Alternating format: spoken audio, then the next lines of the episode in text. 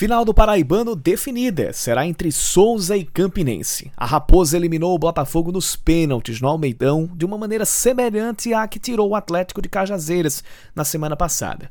Chegam à final dois times que defensivamente são bem postados e que, de certa forma, não podem despertar para um dos lados um grande favoritismo.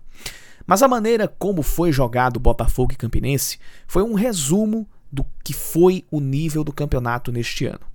Já era de se esperar que fosse baixo, porque com a situação de pandemia, sem torcida nos estádios e com poucos recursos financeiros, realmente a entrega das equipes tecnicamente não seria lá essas coisas. O que dá para dizer é que, do meio para o fim do campeonato, tivemos jogos emocionantes, mas nenhum que pudesse empolgar pelo aspecto técnico. É tanto que vamos chegar ao final do campeonato com dois times que não têm um camisa 9 de ofício ou um goleador. Podemos terminar o Paraibano com um meia de ligação pela direita, jogando por um time que foi eliminado nos playoffs, que foi o 13, como artilheiro. O caso de Birungueta, que fez três gols em um jogo e dois em outro. Cinco gols ao total. Isso diz muito sobre como foi o campeonato. Diz sobre como foi o Botafogo, que apesar de ter tido uma primeira fase sem tantos sustos, não entregou em nenhum momento o futebol de um time que quer galgar um acesso à Série B.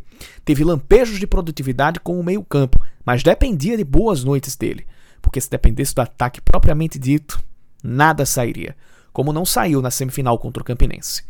E também diz sobre Campinense e Souza, os finalistas. No fim das contas, além da melhor presença defensiva, os dois times foram os que melhor souberam lidar com suas limitações de elenco e de estrutura. Olharam para si e seus elencos, viram onde estavam as carências e, através de suas comissões técnicas, que sofreram mudanças no andamento do ano, é bem verdade, mas por motivos diferentes, trabalharam para ser competitivos com as peças que tinham. Foram os times mais humildes, humildes no sentido de se conhecer, se reconhecer e buscar evoluir. Isso, neste campeonato, se pagou muito bem. Não dá para dizer, infelizmente, que Souza e Campinense vêm bem cotados para a Série D. Talvez briguem por vaga na próxima fase com o elenco que tem. Mas para brigar por, acesso, precisarão fazer muito mais.